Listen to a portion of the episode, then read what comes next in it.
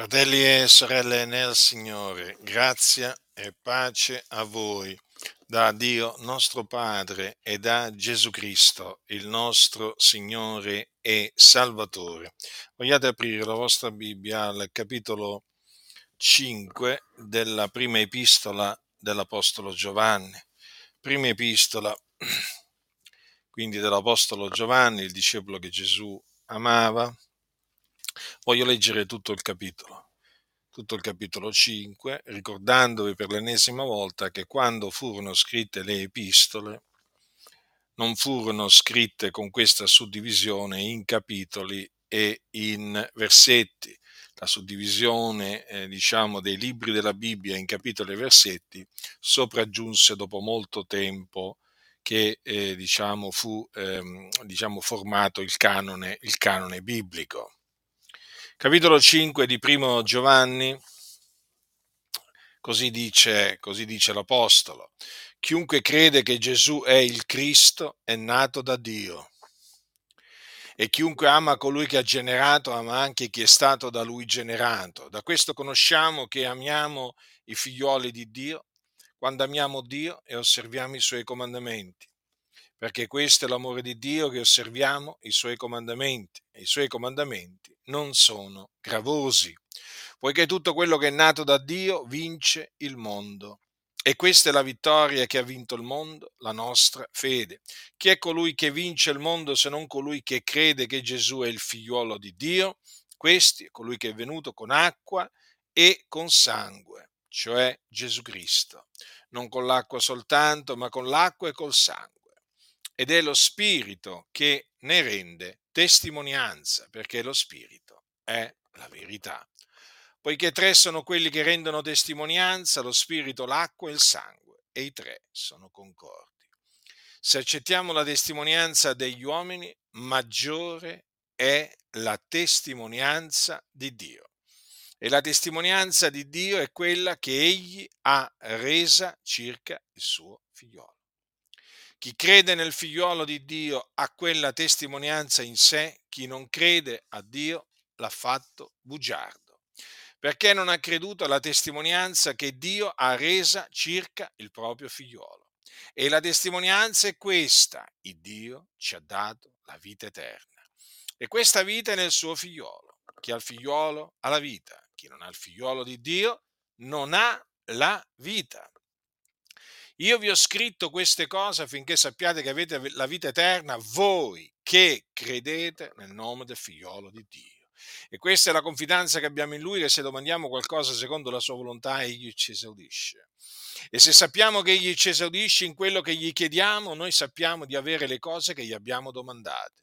Se uno vede il suo fratello commettere un peccato che non meni a morte, pregherà e Dio gli darà la vita.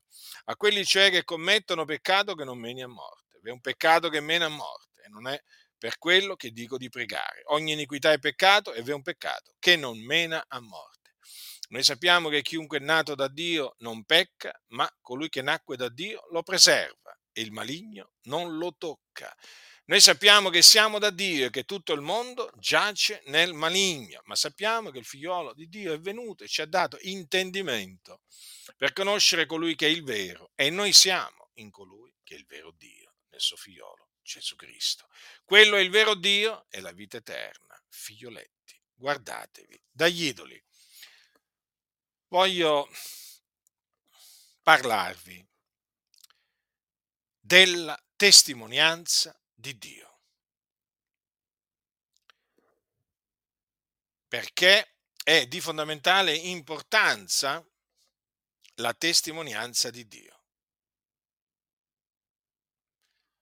Cosa dice dunque Giovanni? Che la testimonianza di Dio è maggiore della testimonianza degli uomini. E ci dice anche che la testimonianza di Dio è quella che Dio ha resa circa il suo figliolo. Ora, voi sapete che il Dio ha mandato nel mondo il suo unigenito figliolo. Per cui il figliolo di Dio, cioè Gesù Cristo, non è disceso dal cielo di sua volontà, ma per volontà dell'Iddio e Padre suo. Egli discese dal cielo per fare la volontà dell'Iddio e Padre suo. Egli parlò, egli operò in accordo con la volontà di Dio. Dunque, le cose che egli disse e le cose che egli fece, le fece appunto in ubbidienza alla volontà di Dio. E Dio rese testimonianza del suo figliuolo. Gesù stesso questo lo disse. Capitolo 5 di Giovanni dice Gesù: se io rendo testimonianza di me stesso, la mia testimonianza non è verace. V'è un altro che rende testimonianza di me e io so che la testimonianza che egli rende di me è verace. Ora, notate come Gesù disse che il Padre, perché qui si riferisce appunto al Padre, nel senso che noi sappiamo che il Padre rese testimonianza del figliolo.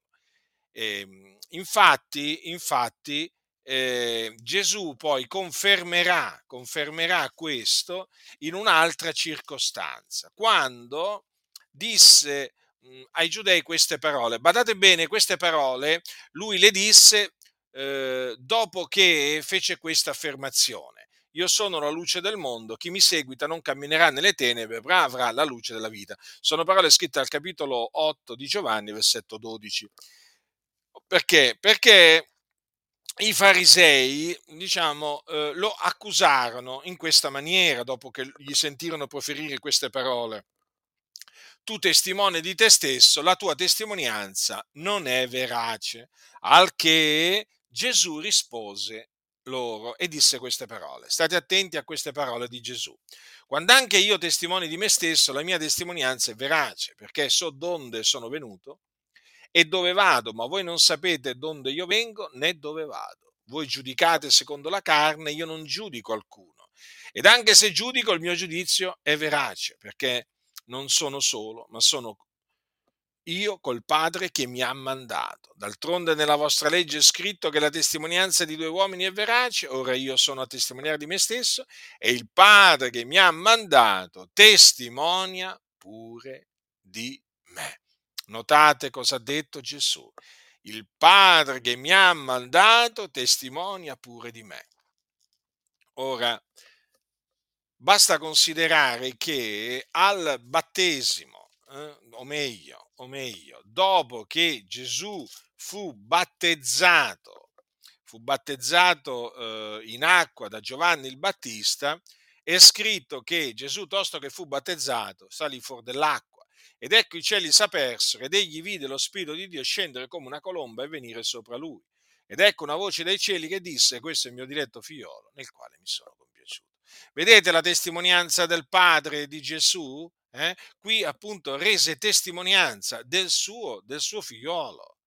Disse espressamente: questo è il mio diletto figliolo nel quale mi sono compiaciuto. E quando Gesù fu trasfigurato su quell'alto monte dove appunto si era recato assieme a tre dei suoi discepoli, che erano Pietro, Giacomo e Giovanni, quando fu trasfigurato, che cosa c'è scritto? Che a un certo punto, mentre perché voi sapete che apparvero Mosè ed Elia che conversavano con Gesù, e a un certo punto c'è scritto che una nuvola luminosa li coperse della sua ombra, ed ecco una voce dalla nuvola che diceva: questo è il mio diletto figliolo nel quale mi sono compiaciuto, ascoltatelo. Vedete come il Padre anche in questa circostanza rese testimonianza del figliolo. Lo chiamò il mio diletto figliolo nel quale appunto mi sono compiaciuto. Notate,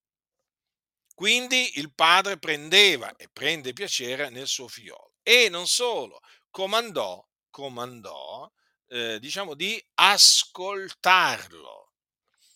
Questo per fare comprendere che quando appunto Dio rese testimonianza del suo figliolo, disse parole fondamentali e non poteva essere altrimenti. Ma qui appunto parliamo della testimonianza appunto di Dio che ha resa circa il suo figliolo e viene detto che chi crede nel figliolo di Dio ha quella testimonianza in sé. Ora, ascoltatemi fratelli, noi abbiamo la testimonianza di Dio dentro di noi. Voi che avete creduto, esaminando voi stessi, voi vi rendete conto che avete la testimonianza di Dio in voi. E qual è questa testimonianza? La Scrittura lo dice. La testimonianza è questa. Il Dio ci ha dato la vita eterna e questa vita è nel suo figliolo. Chi ha il figliolo ha la vita. Chi non ha il figlio di Dio non ha la vita.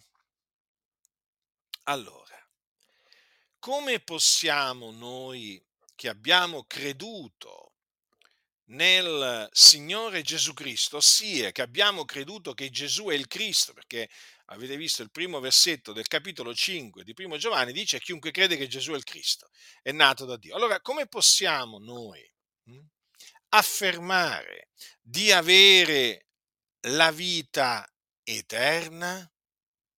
Cioè noi che abbiamo creduto che Gesù di Nazaret è il Cristo o l'unto, come possiamo affermare che abbiamo la vita eterna? Lo possiamo affermare in virtù della testimonianza di Dio, ossia della testimonianza che Dio ha resa circa il proprio figliolo. Quindi, quando noi affermiamo che abbiamo la vita eterna, noi che abbiamo creduto, lo possiamo fare in virtù appunto della testimonianza di Dio che è dentro di noi. È, diciamo, un po' come quando noi chiamiamo il Dio Abba Padre. Ora, che cosa dice Paolo ai Santi di Roma? Voi non avete ricevuto lo spirito di servitù per ricadere nella paura, ma avete ricevuto lo spirito d'adozione per il quale gridiamo Abba Padre. Lo spirito stesso attesta insieme col nostro spirito che siamo figlioli di Dio. Ora, notate, lo spirito stesso attesta che noi siamo figlioli di Dio. Ora, lo spirito, naturalmente assieme al nostro spirito, ma notate bene, lo spirito di Dio è lo spirito d'adozione e per mezzo di questo spirito noi gridiamo Abba Padre. Dunque è di fondamentale importanza l'attestazione che compie lo spirito di Dio che è in noi, che dimora in noi. Infatti, come dice Paolo ai santi della Galazia, dice così: perché siete figlioli, Dio ha mandato lo spirito del suo figliolo nei nostri cuori che grida Abba Padre. Notate, qui si parla appunto di quello che fa lo spirito del figliolo di Dio. Dice: perché siete figlioli di Dio, perché siete figlioli, Dio ha mandato lo spirito del suo figliolo nei nostri cuori che grida Abba Padre, cioè lo spirito grida Abba Padre. Ecco perché noi quando preghiamo, quando invochiamo Dio, lo chiamiamo Padre in virtù dello spirito che è dentro di noi, che abbiamo dentro di noi. E questo spirito attesta insieme col nostro spirito che noi siamo figlioli di Dio. Perché noi diciamo siamo figlioli di Dio? Qualcuno dirà perché abbiamo creduto. Sì, ma c'è un'attestazione che non viene solamente dalla scrittura, ma c'è un'attestazione che viene anche dallo spirito. Allora leggiamo in primo Giovanni. Dice così. In Giovanni capitolo 1, versetto 11. Quindi nello scritto di Giovanni, dove racconta la storia di Gesù di Nazaret. Allora è venuto in casa sua, i suoi non l'hanno ricevuto, ma a tutti quelli che l'hanno ricevuto egli ha dato il diritto di diventare figlioli di Dio, a quelli cioè che credono nel suo nome, i quali non sono nati da sangue, né da volontà di carne, né da volontà d'uomo, ma sono nati da Dio. Ora, generalmente, quando appunto viene fatta la domanda, ma voi come fate ad affermare che siete figlioli di Dio? O magari noi affermiamo di essere figlioli di Dio perché è scritto così, ed è giusto, attenzione, non fraintendetemi, è perfettamente corretto dire che la Sacra Scrittura attesta che noi che crediamo nel nome del figliolo di Dio siamo figli di Dio, perché dice a tutti quelli che l'hanno ricevuto gli ha dato il diritto o la potestà o l'autorità di diventare figlioli di Dio, a quelli cioè che credono nel suo nome. Quindi lo dice la scrittura, ma badate bene, lo dice anche lo spirito, che siamo figlioli di Dio, e questo è molto importante, non ce lo dobbiamo mai dimenticare questo, perché noi appunto chiamiamo Dio Padre perché lo Spirito di Dio, appunto, che è lo Spirito d'adozione, grida Abba Padre, o lo Spirito del suo figliolo nei nostri cuori grida Abba Padre. Quindi che cosa voglio dire? Voglio dire che in noi abita lo Spirito di Dio, che grida Abba Padre, o lo Spirito del figliolo di Dio, lo Spirito di Cristo. Noi siamo del Signore, appunto, e abbiamo quindi lo Spirito di Cristo. Quindi non è che noi diciamo di essere figlioli di Dio perché pensiamo così, no? Perché un nostro pensiero o è, diciamo, una sorta di autosuggestione, o è una convinzione, una nostra opinione, diciamo così. No. Allora, noi lo diciamo perché lo Spirito di Dio attesta insieme col nostro spirito che siamo figlioli di Dio. Allora, dentro di noi naturalmente c'è anche la testimonianza di Dio. È in noi, è dentro di noi, e questa testimonianza, appunto, è questa, che Dio ci ha dato la vita eterna, come dice appunto qua Giovanni, e questa vita è nel suo figliolo. Chi ha il figliolo ha la vita, e chi non ha il figliolo di Dio non ha la vita. Allora, come facciamo noi a proclamare ai quattro venti, o magari dai tetti, che abbiamo la vita eterna? Sapete, è un'affermazione forte, particolare, che non tutti possono fare. La possono fare solamente, infatti, coloro che hanno la testimonianza di Dio in loro stessi. E chi sono quelli che hanno la testimonianza di Dio in loro stessi? Quelli che credono.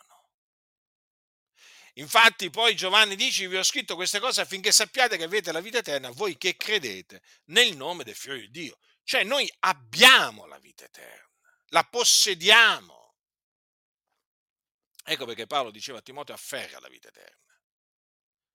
Perché noi ce l'abbiamo, la vita eterna. Infatti Gesù un giorno disse queste parole. Allora, prendiamo il capitolo capitolo 10 di Giovanni, quando dice la scrittura: in quel tempo ebbe luogo in Gerusalemme la festa della dedicazione. Era d'inverno e Gesù passeggiava nel tempio sotto il portico di Salomone. I giudei dunque gli si fecero attorno e gli dissero: fino a quando terrai sospeso l'animo nostro? Se tu sei il Cristo, diccelo apertamente. Gesù rispose loro: ve l'ho detto e non lo credete. Le opere che fo nel nome del Padre mio sono quelle che testimoniano di me, ma voi non credete perché non siete delle mie pecore. Le mie pecore ascoltano la mia voce, io le conosco ed esse mi seguono, e io do loro la vita eterna e non periranno mai, e nessuno le rapirà dalla mia mano. Il Padre mio che me l'ha dato è più grande di tutti, e nessuno può rapirle di mano al Padre. Io e il Padre siamo uno. Notate come Gesù dica: io do loro la vita eterna. A chi dà la vita eterna? A chi? Alle sue pecore. E coloro che contesero con lui non avevano la vita eterna, non ce l'avevano, perché non erano delle sue pecore. Ed è per questa ragione che cosa dice qua la scrittura? Non credevano, perché dice Gesù gli disse: non credete perché non siete delle mie pecore, perché effettivamente le pecore del Signore sono quelle che credono nel nome del Figlio di Dio, e noi siamo le pecore del Signore. Lui è il sommo pastore. Allora la vita eterna, vedete cosa dice qua? L'abbiamo ricevuta da Gesù. Voglio leggervi voglio leggervi anche queste parole che Gesù disse al Padre quando lo pregò la notte che fu tradito. Allora dice in Giovanni capitolo 17: queste cose disse Gesù, poi levati gli occhi al cielo disse: Padre, l'ora è venuta, glorifica il tuo figliolo affinché il figliolo glorifichi te, poiché gli hai dato potestà sopra ogni carne, onde egli dia vita eterna a tutti quelli che tu gli hai dato. Notate che Gesù Cristo, il Figlio di Dio, colui che Dio ha mandato nel mondo per essere la propiziazione per i nostri peccati, notate come ha ricevuto potestà sopra ogni carne. Infatti dice: gli hai dato potestà sopra ogni carne, onde egli dia vita eterna a tutti quelli che tu gli hai dato. Vedete? Quindi Gesù dà la vita eterna a tutti coloro che il Padre gli ha dato.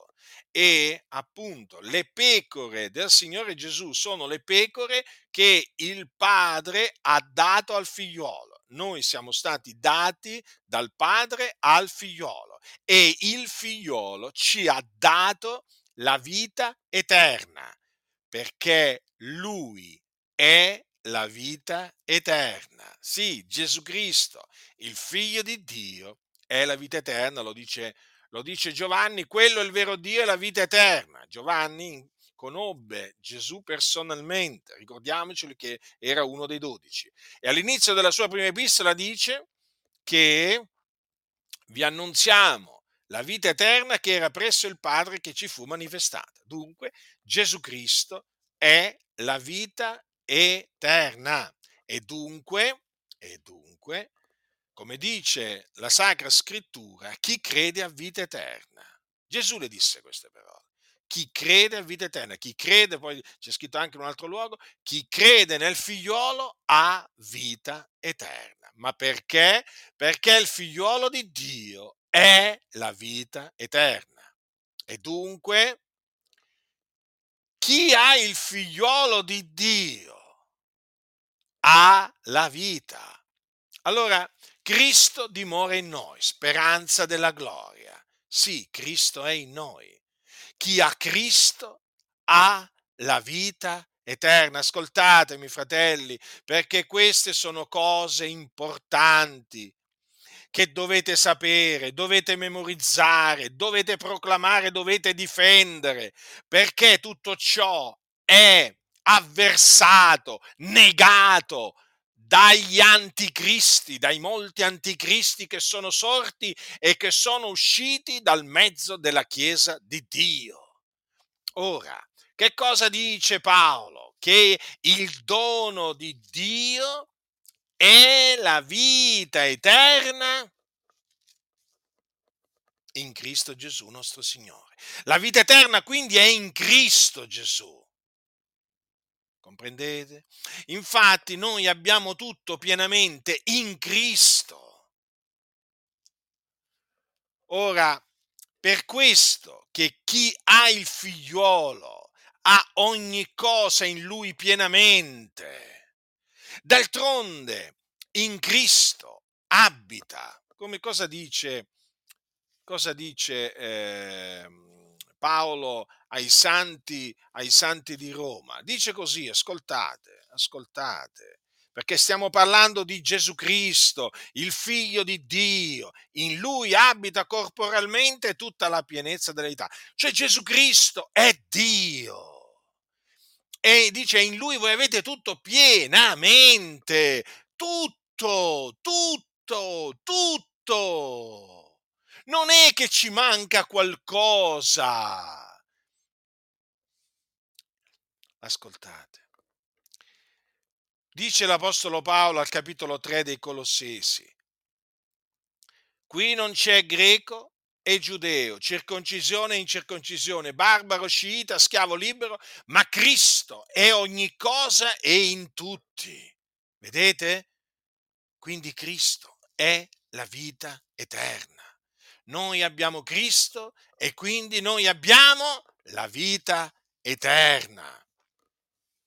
Noi abbiamo Cristo perché crediamo in Lui, crediamo che, infatti, in Gesù Cristo, chiamato Gesù Cristo.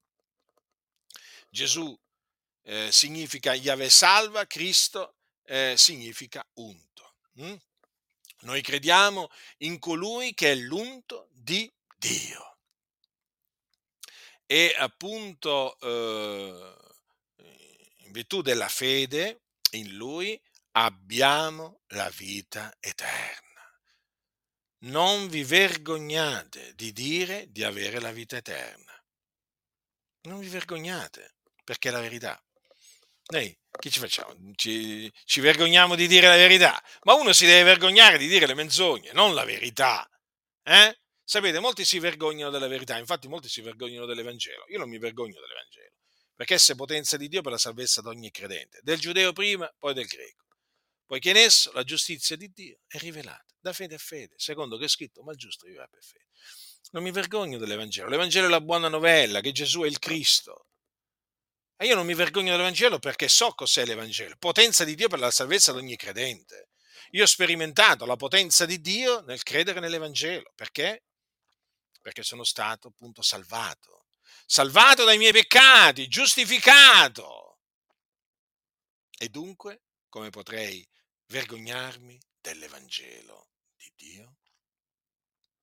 Notate dunque che appunto qua viene detto che chi ha il figliolo ha la vita, chi non ha il figliolo di Dio non ha la vita. Quindi, perché appunto noi abbiamo la vita eterna? Perché abbiamo il figliolo di Dio, che è la vita eterna. Non è meraviglioso questo? È meraviglioso, fratelli nel Signore.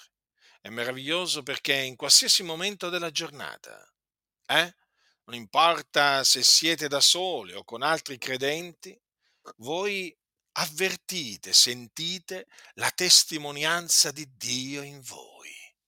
La testimonianza che Dio ha reso circa il suo figliolo. E la testimonianza è questa: e Dio ci ha dato la vita eterna e questa vita nel suo figliolo.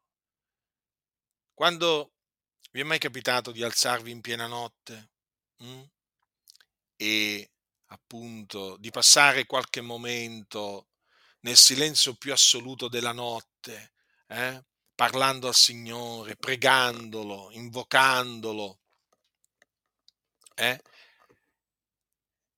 in quel momento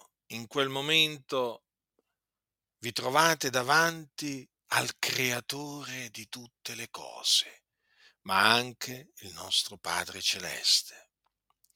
E quando appunto ci troviamo in questi momenti di intimità con Dio, noi lo ringraziamo per il suo dono, per la vita eterna che ci ha donato in Cristo Gesù. D'altronde vi ricordate questa bellissima espressione dell'Apostolo Paolo che è scritta nella seconda epistola ai Santi di Corinto, quando lui dice: ringraziato sia Dio del suo dono ineffabile. Ci viene proprio dal cuore di dire: Signore, e Dio, grazie, o Padre, grazie del tuo dono ineffabile. Il Dio ci ha donato la vita eterna in Cristo Gesù, il nostro Signore e Salvatore. Quando lo scrittore agli Ebrei, parlando di coloro che appunto di coloro che commettono il peccato che mena a morte, o comunque di coloro che possono commettere questo peccato, allora dice: quelli che sono stati una volta illuminati hanno gustato il dono celeste. Vedete, tra le caratteristiche appunto di costoro, leggiamo tutto il contesto. Allora, perché quelli che sono stati una volta illuminati hanno gustato il dono celeste, sono stati partecipi dello Spirito Santo e hanno gustato la buona parola di Dio e le potenze del mondo a venire. Se cadono è impossibile rinnovarli da capo al ravvedimento, perché crocifiggono di nuovo per conto loro il figliolo di Dio e lo espongono ad infamia. Infatti la terra che beve la pioggia che viene spesse volte su lei e produce erbe utili a quelli per i quali è coltivata, riceve benedizione da Dio, ma se porta spine e triboli è riprovata e vicina ad essere maledetta, e la sua fine è perversa. Naturalmente voi sapete che questa caduta è il peccato che mena a morte, e questo peccato viene commesso da quei credenti che rinnegano il Signore, che lo rigettano, che si tirano indietro. Allora, che cosa dice qua? Che hanno gustato il dono celeste. Allora, noi abbiamo gustato il dono celeste. È chiamato celeste perché viene dal cielo. Viene dal cielo. Gesù Cristo, il Figlio di Dio, da dove è venuto? Dal cielo. È disceso dal cielo e lui è la vita eterna che era presso il Padre e che ci fu manifestata. Quindi vedete, quando noi ringraziamo Dio per il suo dono ineffabile e lo ringraziamo per il suo dono celeste, per la vita eterna. Vedete, il Dio ha posto negli uomini, il pensiero dell'eternità. Infatti, avete notato che tutti gli uomini, in una maniera o nell'altra, pensano all'eternità, parlano dell'eternità. Però, attenzione. Una cosa è avere il pensiero dell'eternità nel cuore, altra cosa è avere la vita eterna, perché avere il pensiero dell'eternità non equivale ad avere la vita eterna. La vita eterna, infatti, ce l'hanno solamente gli eletti di Dio, che sono, pochi, e che sono coloro che sono ordinati a vita eterna, che quindi credono nel Vangelo di Dio. Infatti, dice la Scrittura, 13:48 degli Atti, tutti quelli che erano ordinati a vita eterna credettero. Allora, vi faccio questa domanda: ma quelli che credettero, perché ordinati a vita eterna, non pensate voi che avessero la testimonianza di Dio in loro? Ma certo, ma per forza, perché la testimonianza che Dio ha resa circa il proprio figliolo, che è questa: Dio ci ha dato la vita eterna e questa vita nel suo figliolo, ce l'hanno coloro che appunto credono perché sono ordinati a vita eterna. Non avrebbe senso altrimenti. Queste parole di Luca, tutti quelli che erano ordinati a vita eterna e credettero, non avrebbero alcun senso, ma per forza che se coloro che erano ordinati a vita eterna credettero, vuol dire che credendo poi ottennero la vita eterna, avevano la vita eterna in Cristo Gesù. Sì, questo era valido allora e questo è valido ancora oggi. Ancora oggi coloro che sono ordinati a vita eterna credono e credendo hanno la vita eterna. E hanno appunto la testimonianza di Dio in loro. Ma è qualcosa di meraviglioso questo. È meraviglioso. Io considero veramente qualcosa di meraviglioso tutto ciò. Cioè mi emoziono a pensare che la testimonianza di Dio è in me. Mi emoziono, mi commuovo, perché dico, ma Signore, Tu proprio hai pensato a tutto, hai pensato anche a mettere in noi, che crediamo nel nome del Tuo figliolo, la Tua testimonianza,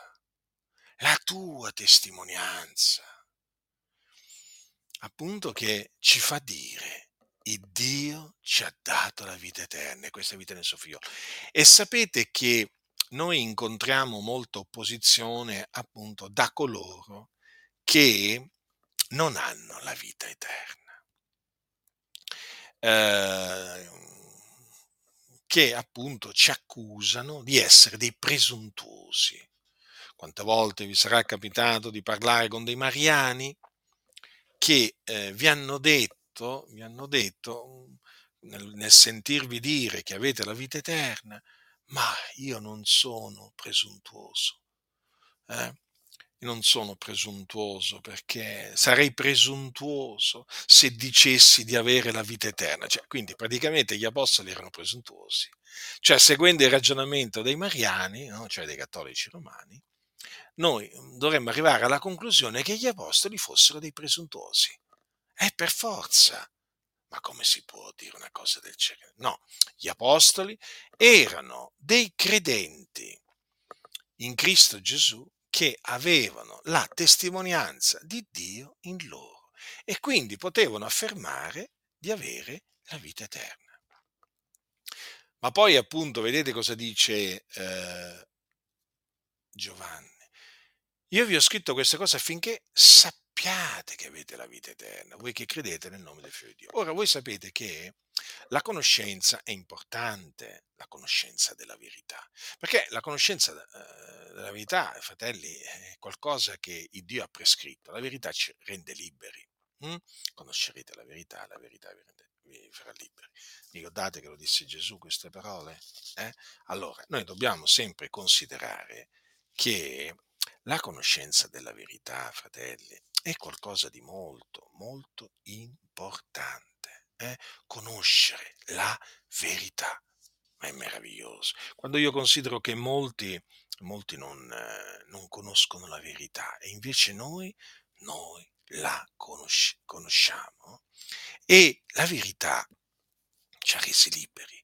Conoscerete la verità e la verità vi farà liberi.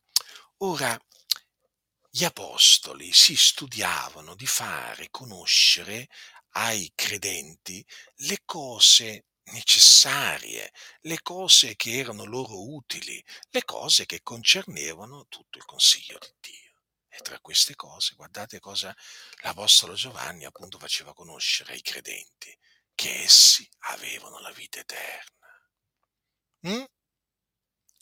Noi appunto che crediamo nel nome del Figlio di Dio, abbiamo la vita eterna. E vi stavo dicendo che quelli invece che non hanno la vita eterna perché non credono nel nome del Figlio di Dio ci accusano di essere presuntuosi, arroganti. Ma come vi permettete di dire che voi avete la vita eterna? Ma la vita eterna ce la si deve guadagnare col sudore del proprio volto. Bisogna versarne di sudore per guadagnarsi la vita eterna, bisogna pregare tanto, digiunare tanto, fare tante elemosine, poi magari ci si aggiunge pure diciamo la salita della Scala Santa, magari il pellegrinaggio a Lourdes, magari il pellegrinaggio a Loreto, insomma sapete, no? Com'è nella Chiesa Cattolica Romana, praticamente poi c'è tutta una sfilza, una lista diciamo di opere da compiere, no? Per guadagnarsi la vita eterna. Però anche in ambito evangelico c'è chi appunto si è organizzato per guadagnarsi la vita eterna, no? Per appropriarsi della vita eterna, strapparla dalle mani di Dio, dato che non ce l'ha, la deve strappare dalle mani di Dio, però la strappa a fette, perché ha diviso la vita eterna in fette. Come facciano queste persone a dividere la vita eterna in fette? Questo non ci è dato sapere. E comunque, diciamo, in base al loro perverso, diabolico, assurdo, ridicolo ragionamento, allora la vita eterna, diciamo, si guadagna a fette. Allora, cosa succede? Succede che quando appunto questa gentaglia, perché come vuoi definire queste persone, questi scellerati, questi eretici, pregano in ginocchio, ogni volta che pregano in ginocchio, che naturalmente è una cosa giusta pregare in ginocchio, ci mancherebbe altro, noi insegniamo a pregare in ginocchio, ogni volta che loro pregano in ginocchio, per lottare contro Dio, aggiungo anche questo perché è gente che lotta contro Dio, questo è qualcosa veramente di assurdo, di diabolico, sentire dire che c'è gente che in preghiera lotta contro Dio, eppure queste cose si sentono, ci sono, esistono, purtroppo. Allora, costoro ogni volta che pregano in ginocchio, ogni volta che fanno un'elemosina o digiunano, o fanno qualche altra opera, loro si guadagnano, si appropriano di un pezzo di vita eterna. Capite? Allora, è chiaro che queste persone non hanno la vita eterna, anche perché con le loro stesse parole si condannano. Praticamente si proclamano persone che non hanno la vita eterna, perché se tu dice che ti appropri di un pezzo di vita eterna ogni volta che preghi e così via, è normale che tu potrai pure affermare di avere accumulato, diciamo, di esserti appropriato, facciamo così, 1000 pezzi di vita eterna, ma non della vita eterna. Capite che cosa voglio dire? Cioè si condannano da loro perché sono di una stoltezza queste persone. Cioè come fai a suddividere la vita eterna in fette? Ma come fai? Cioè veramente devi essere un demente, privo di senno, perché solo un uomo privo di senno può pensare di dividere la vita eterna in fette, in pezzi. Tu puoi dividere una torta in fette, in pezzi, La torta, sì, ci sto, ma la vita eterna, cioè una vita che è di un tempo, diciamo, eterno, non determinato. Cioè io potrei capire se, diciamo, la vita fosse, magari, che ne so io, 2 milioni di anni, no? 2 milioni di anni. Se la vita promessa da Dio fosse una vita di 2 milioni di anni, allora uno potrebbe dire, vabbè, ho diviso 2 milioni di anni in tot fette e mi studierò di guadagnarne, diciamo, di guadagnare una fetta alla volta facendo questo e quell'altro. Capito? Sarebbe assurdo lo stesso. Comunque, questi parlano di avere, di guadagnarsi, appropriarsi della vita eterna, perché loro fanno violenza a Dio, capite? Loro lottano contro Dio e naturalmente pensano di strappargli dalle mani la vita eterna, a pezzi però, non tutta di un botto, capito? A pezzi, una battaglia dopo l'altra, riescono a strappare, a appropriarsi, strappare dalle mani di Dio un pezzo di vita eterna alla volta. Insomma, si sentono queste persone, diciamo, onnipotenti, diciamo più potenti di Dio, va? Diciamo più potenti di Dio, cioè hanno deliri di onnipotenza, ma io vorrei dire deliri di una potenza superiore. Delirano queste persone a tal punto che quando li senti parlare sembrano che siano più potenti di Dio. Sembra che il Dio sia qualcuno che loro possono manovrare, diciamo, come se fosse un uomo che loro, diciamo, possono manovrare, gestire come gli pare a loro, no? Che si deve sottomettere ai loro ordini, che, diciamo, davanti alla forza che loro esercitano contro Dio si deve arrendere. Iddio appunto issa bandiera bianca e si arrende davanti a questi formidabili lottatori, e quindi gli deve dare quello che loro bramano, quello che loro vogliono, un pezzo di vita eterna. Che lotta! È una lotta continua nella loro vita, è la lotta degli eretici. Una lotta vana, una lotta naturalmente che porta ad essere confusi, distrutti, annichiliti, ridicolizzati da Dio, avviliti e naturalmente poi scaraventati dove meritano di andare, cioè nelle fiamme dell'inferno. Quando moriranno, costoro appunto scenderanno nelle fiamme dell'inferno. Perché? Perché non hanno la vita eterna. Vedete, fratelli, è chiaro che io mi esprimo in questa maniera per farvi capire la follia di queste persone. Guardate che nel mondo ce ne sono tanti che pensano di guadagnarsi la vita eterna con i loro sforzi. Ma guardate, ce ne sono tanti. E guardate, non solo persone che si dicono cristiani, anche persone che non sono cristiani. Tanti pensano di potersi comprare Dio. Sì. Pensano di costringere Dio a dargli la vita eterna. A pezzi, non a pezzi, comunque il discorso, il concetto è sempre quello. Ci sono religioni appunto che insegnano proprio questo, a guadagnarsi la vita eterna con le proprie opere. E la grazia di Dio viene vista come un'offesa. Un'offesa da parte di un Dio ingiusto, perché costoro non vedono di buon occhio il Dio che dona la vita eterna, non lo vedono di buon occhio, perché per loro un Dio che dona gratuitamente la vita eterna, quindi per grazia, a coloro che credono nel nome del figliolo di Dio e quindi non fanno niente per meritarsela, è un Dio che non è degno di essere servito, conosciuto e amato. Infatti costoro odiano Dio. Che poi si chiamino in una maniera o nell'altra, vi posso assicurare che queste persone, ragionando in questa maniera, dimostrano il loro odio verso Dio, verso l'Iddio di ogni grazia. Sapete, a me è capitato di evangelizzare persone che quando mi hanno sentito parlare della grazia di Dio si sono arrabbiati nei confronti di Dio, dell'Iddio che io annunziavo loro, perché non ritenevano giusto che Iddio donasse la vita eterna, che doni la vita eterna. È un'ingiustizia praticamente il fatto che Dio, per secondo costoro, che Dio doni la vita eterna. La dona, sì, per loro è un'offesa all'intelligenza, è un'offesa nei loro confronti, perché loro dalla mattina alla sera si sforzano di guadagnarsi la vita eterna e dicono: ma come, io faccio così tanto e ancora non ho la certezza della vita eterna e voi mi venite qui a dire che avete la vita eterna perché Dio ve l'ha donata in quanto voi avete creduto nel suo figliuolo. Ma questi ti odiano quando ti sentono parlare così, e ci sono cosiddetti cristiani evangelici che sostanzialmente odiano Dio per questa ragione.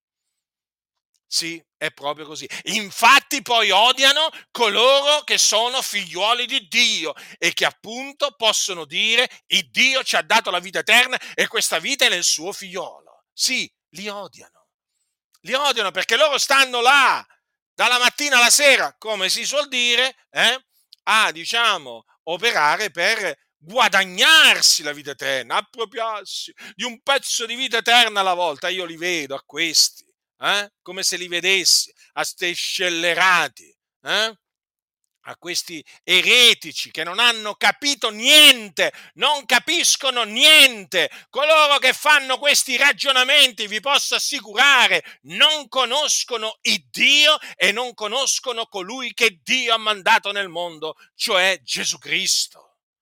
No, fratelli nel Signore, no, fratelli, perché dice: questa è la vita eterna. Vi ricordate chi ha detto queste parole? Le ha dette il nostro Signore e Salvatore Gesù Cristo, il Figlio di Dio, nella notte in cui egli fu tradito, quando pregò il Padre, disse: Questa è la vita eterna, che conoscano te, il solo vero Dio e colui che tu hai mandato, Gesù Cristo. Infatti, costoro non conoscono il Dio e non conoscono Gesù Cristo. Ma quanti ne abbiamo incontrati nel corso degli anni, che appunto dicevano di essere cristiani e poi, o magari gli abbiamo chiesto, ma tu credi nell'Evangelo? Come? Certo, io credo in Gesù, credo nell'Evangelo. E poi alla domanda, hai la vita eterna? Allora lì si sono bloccati. Hanno cominciato a dire, adesso dire di avere la vita eterna, no, proprio così non lo posso dire. Semmai spero un giorno che Dio mi darà la vita eterna, farò del mio meglio e poi spero nella sua misericordia. Ecco, diciamo una risposta del genere. Perché? Perché costoro non credono che Gesù è il Cristo. Non credono nel nome del figliolo di Dio e quindi non hanno la vita eterna, non hanno la testimonianza di Dio in loro. Ma ditemi una cosa, ma uno che dice ogni volta che ci inginocchiamo in preghiera, ci appropriamo di un pezzo di vita eterna, ma fatemi capire, voi nemici nostri della verità che mi ascoltate, perché so che mi ascoltate, ma può mai avere la vita eterna? Ma vi faccio questa domanda, ma è evidente che non può averla, infatti non ce l'ha, semplice il discorso. Cosa ci vuole per capirlo? Ma gli apostoli del Signore, gli antichi discepoli, parlarono mai in questa maniera? No, e allora ci si trova davanti quindi a degli eretici. Bisogna chiamarli in questa maniera. Noi li chiamiamo in questa maniera. Dunque, è di fondamentale importanza quello che vi sto dicendo, perché guardate che nel mondo, sono veramente in tanti quelli che dicono di credere. Ma voi quando evangelizzate i cattolici romani, cioè i mariani, no? E gli fate questa domanda, ma tu credi nel Vangelo? Ma chi è che vi dice di no? Io non ho mai incontrato un cattolico romano che mi dice no, io non credo nell'Evangelo.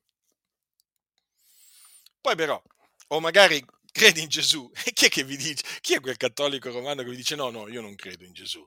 No, vi dicono, no, io credo in Gesù, certo. Poi quando gli fai la domanda, hai la vita eterna? Bella domanda, ti dicono. Bella domanda. No, questo non posso dirlo. Non sono presuntuoso. Capite? Allora voi capite che cosa? Che quello non crede. Perché appunto si sta sforzando, si sta facendo di tutto per guadagnarsi appunto la vita eterna, perché per queste persone la vita eterna non è il dono di Dio, e anche se leggono che è il dono di Dio, anche se magari pubblicano il versetto Romani 6:23, il dono di Dio, la vita eterna in Cristo Gesù nostro Signore, non ci credono. Ricordatevi, il fatto che uno metta un versetto non significa che ci credi. Il fatto che uno legga la Bibbia non significa che crede nella Bibbia. Ve lo ripeto per l'ennesima volta, tanti investigano le scritture ma non credono in quello che sta scritto. Le citano anche in trattati, in libri. Ci sono teologi famosi che hanno scritto libri, ma veramente libroni, dei mattoni, ma dove ti parlano di Gesù, della vita di Gesù, ma ti parlano anche correttamente in merito a tantissime cose, però poi alla fine stringi, alla conclusione poi praticamente confessano che loro non hanno la vita eterna, ma che se la stanno cercando di guadagnare. Ma perché? Perché non credono nella buona novella che Gesù è il Cristo. Non sono dei credenti. Allora vi direte, sono finti credenti? Sì, eccetera, esistono i finti credenti, come esistono i finti amici. Esistono i finti amici o non esistono? O mi sto inventando qualcosa? Qualcuno di voi ha mai conosciuto qualcuno che appunto si è finto per un tempo amico suo, e poi dopo ha scoperto che invece non era un amico suo, ma era un suo nemico, perché davanti gli diceva delle belle parole e di dietro invece quelle parole le rinnegava, anzi, diceva solamente male parole? E questi sono i finti amici. E così esistono anche i finti amici di Gesù. Esistono i finti credenti, quelli che hanno una fede finta. Dicono di credere, dicono di credere, di essere dei cristiani, ma poi non hanno la vita eterna. E dicono infatti che si stanno appropriando della vita eterna, si stanno guadagnando la vita eterna sulla terra con un duro lavoro, stanno lavorando sodo per appropriarsi un pezzo alla volta della vita eterna. Capite? Capite? Questi sono finti. Ricordatevi sempre, esiste la fede finta, la carità finta, esistono i finti fratelli. Sì, non è che tutti coloro che si dicono cristiani sono dei veri credenti, ci sono anche tanti finti credenti, allora bisogna metterli alla prova. Quando si mettono alla prova poi si manifestano per quello che sono, degli increduli. Insistete e vedrete che sono degli increduli. Ma queste noi sono cose che abbiamo appurato nel tempo, abbiamo sperimentato nel tempo. Quindi nessuno vi seduca. Chi ha il figliolo ha la vita, chi non ha il figliolo di Dio non ha la vita. È semplice qua il discorso. Invece per costoro la vita ce l'hanno solamente quelli che fanno tantissime opere buone, tantissime, non si sa quanto, ma proprio tantissime. Sono degli illusi. Ma poi, il discorso qual è? Questi odiano i figlioli di Dio. E cosa dice la Bibbia di quelli che odiano i figlioli di Dio? Che non hanno la vita eterna dimorante in loro stessi. Chiunque odia il suo fratello è omicida. Voi sapete che nessuno omicida ha vita eterna dimorante in se stesso. Capite? Queste persone sono piene di odio. Perché infatti lottano contro Dio e contro i figlioli di Dio, perché lottando contro Dio poi in automatico scatta la lotta contro i figlioli di Dio e quindi odiano i figlioli di Dio. Ma quelli che odiano i figlioli di Dio sono omicidi, non hanno la vita eterna dimorante in loro stessi. Anche qua avete notato, si parla di vita eterna dimorante in qualcuno che alberga, abita. Quindi è evidente invece che chi ama invece il proprio fratello ha la vita eterna dimorante in se stessa. I figlioli di Dio, infatti, hanno la vita eterna dimorante in loro stessi, cioè ce l'hai dentro, capite? Io ce l'ho dentro la vita eterna, dentro di me. Però dentro di lui non ce l'ha invece chi odia il suo fratello. E infatti, persona agitata, persona strana, persona ambigua. Sono così queste persone. Le persone piene di odio, piene di invidia, sono tutte così. Paranoiche, psicopatici. Sono persone stranissime. Perché sono proprio piene di odio verso i figlioli di Dio. Dunque, perché ho voluto appunto ricordarvi queste cose? Innanzitutto, naturalmente, per esortarvi a perseverare nella fede nel figliolo di Dio. Perché, vedete, come dice Paolo ai santi della Galazia, dice la vita che vivo ora nella carne, la vivo nella fede, nel figliolo di Dio, il quale mi ha amato e ha dato a se stesso per me. Cioè, il mio scopo è quello di incoraggiarvi a continuare a vivere la vita che vivete nella carne, nella fede, nel figliolo di Dio, fino alla fine. Perché chi crede ha vita eterna. Notate che non c'è scritto chi ha creduto. Ma chi crede? Le ha dette Gesù queste parole, perché noi, vedete, spesso diciamo abbiamo creduto. Per esempio, io ho creduto, per esempio, nell'agosto del 1983, credetti e il Signore mi diede la vita eterna. È corretto, però attenzione, oggi noi la vita eterna ce l'abbiamo esattamente per la stessa ragione per cui ce l'avevamo,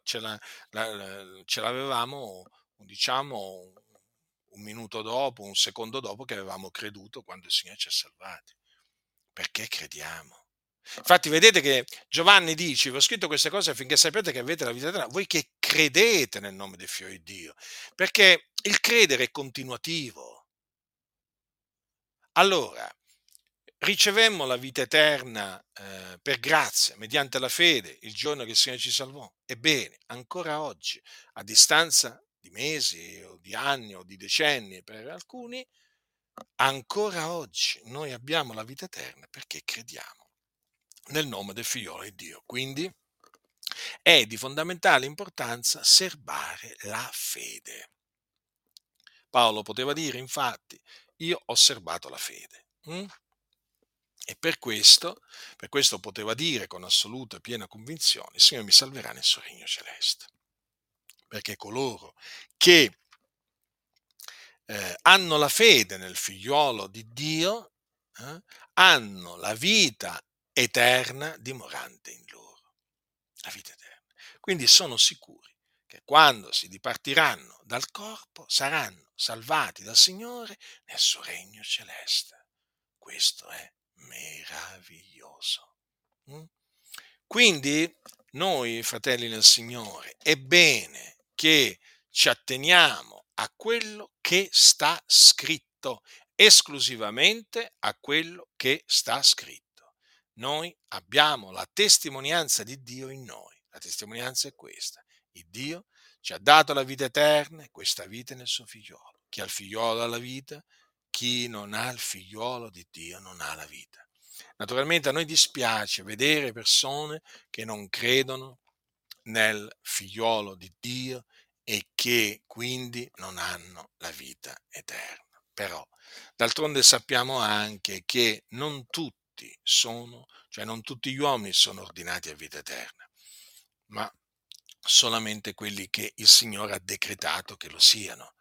Per cui sappiamo che quelli che sono ordinati a vita eterna credono e hanno la vita eterna. Quindi hanno la testimonianza di Dio in loro.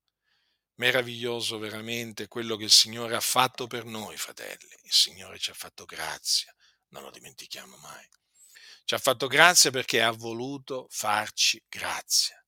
E appunto proprio per questo, proprio perché ha voluto farci grazia, ci ha dato di credere nel nome del Figliuolo di Dio, affinché noi avessimo la vita eterna. Ringraziato sia Dio del suo dono ineffabile. La grazia del Signore nostro Gesù Cristo sia con tutti coloro che lo amano con purità incorrotta. Amen.